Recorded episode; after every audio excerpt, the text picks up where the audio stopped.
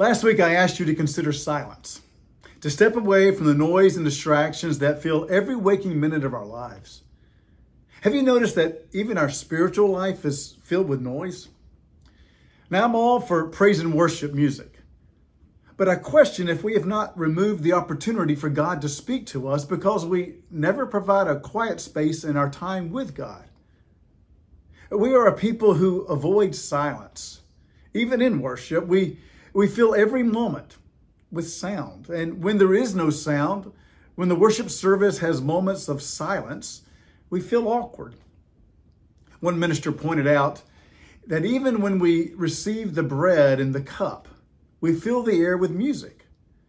At a time when we're called to focus on the life giving body and blood of Jesus, we still want background sound rather than silence. How about our prayer time? Do you find yourself avoiding the silence before God by filling it with continuous requests to God or reading continuously from a devotional book? A monk once joked, The boy Samuel in the Bible said, Speak, Lord, for thy servant is listening. While we more often say, Listen, Lord, for thy servant is speaking.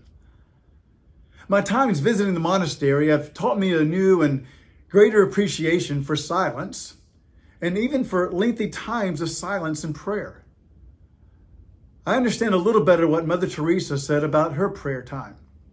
She stated, I always begin my prayer in silence, for it is in the silence of the heart that God speaks. God is the friend of silence. We need to listen to God because it's not what we say, but what He says to us and through us that matters. How do we listen to God in silence? We must allow ourselves a, a time of complete silence. Most of us find this difficult since we've not made this a spiritual habit in our lives. So uh, let me kind of share a few ideas. First of all, listen to your thoughts in prayer. What thoughts come racing to your mind during this period of silence? What are these thoughts telling you about your focus, about what is consuming you? Do these thoughts point to a life crowded with projects and assignments? Do these thoughts highlight that we're allowing social media, television, and other sources to influence what we think about? Ask God to bring to mind that which He desires for you to give focus. Another idea listen through nature. Sit outside. What do you hear? How does God's creation speak to you? And third, listen through scripture. After a period of silence, either read a few scripture verses or better yet, quote scripture from memory. What a powerful time in prayer when after silence you then voice back to God his holy word. His word that you've hidden in your heart by memorizing. A few places to memorize, a few scriptures. The Lord's Prayer found in Matthew 6, the 23rd Psalm, Psalm 8, Psalm 95. All these are great passages to memorize.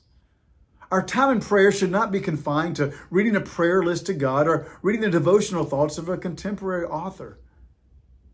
Throughout Christian history, men and women have explored the mystery of God in extended times of silent prayer. Take some time this week to find a quiet place, to be silent before our magnificent God, and to listen.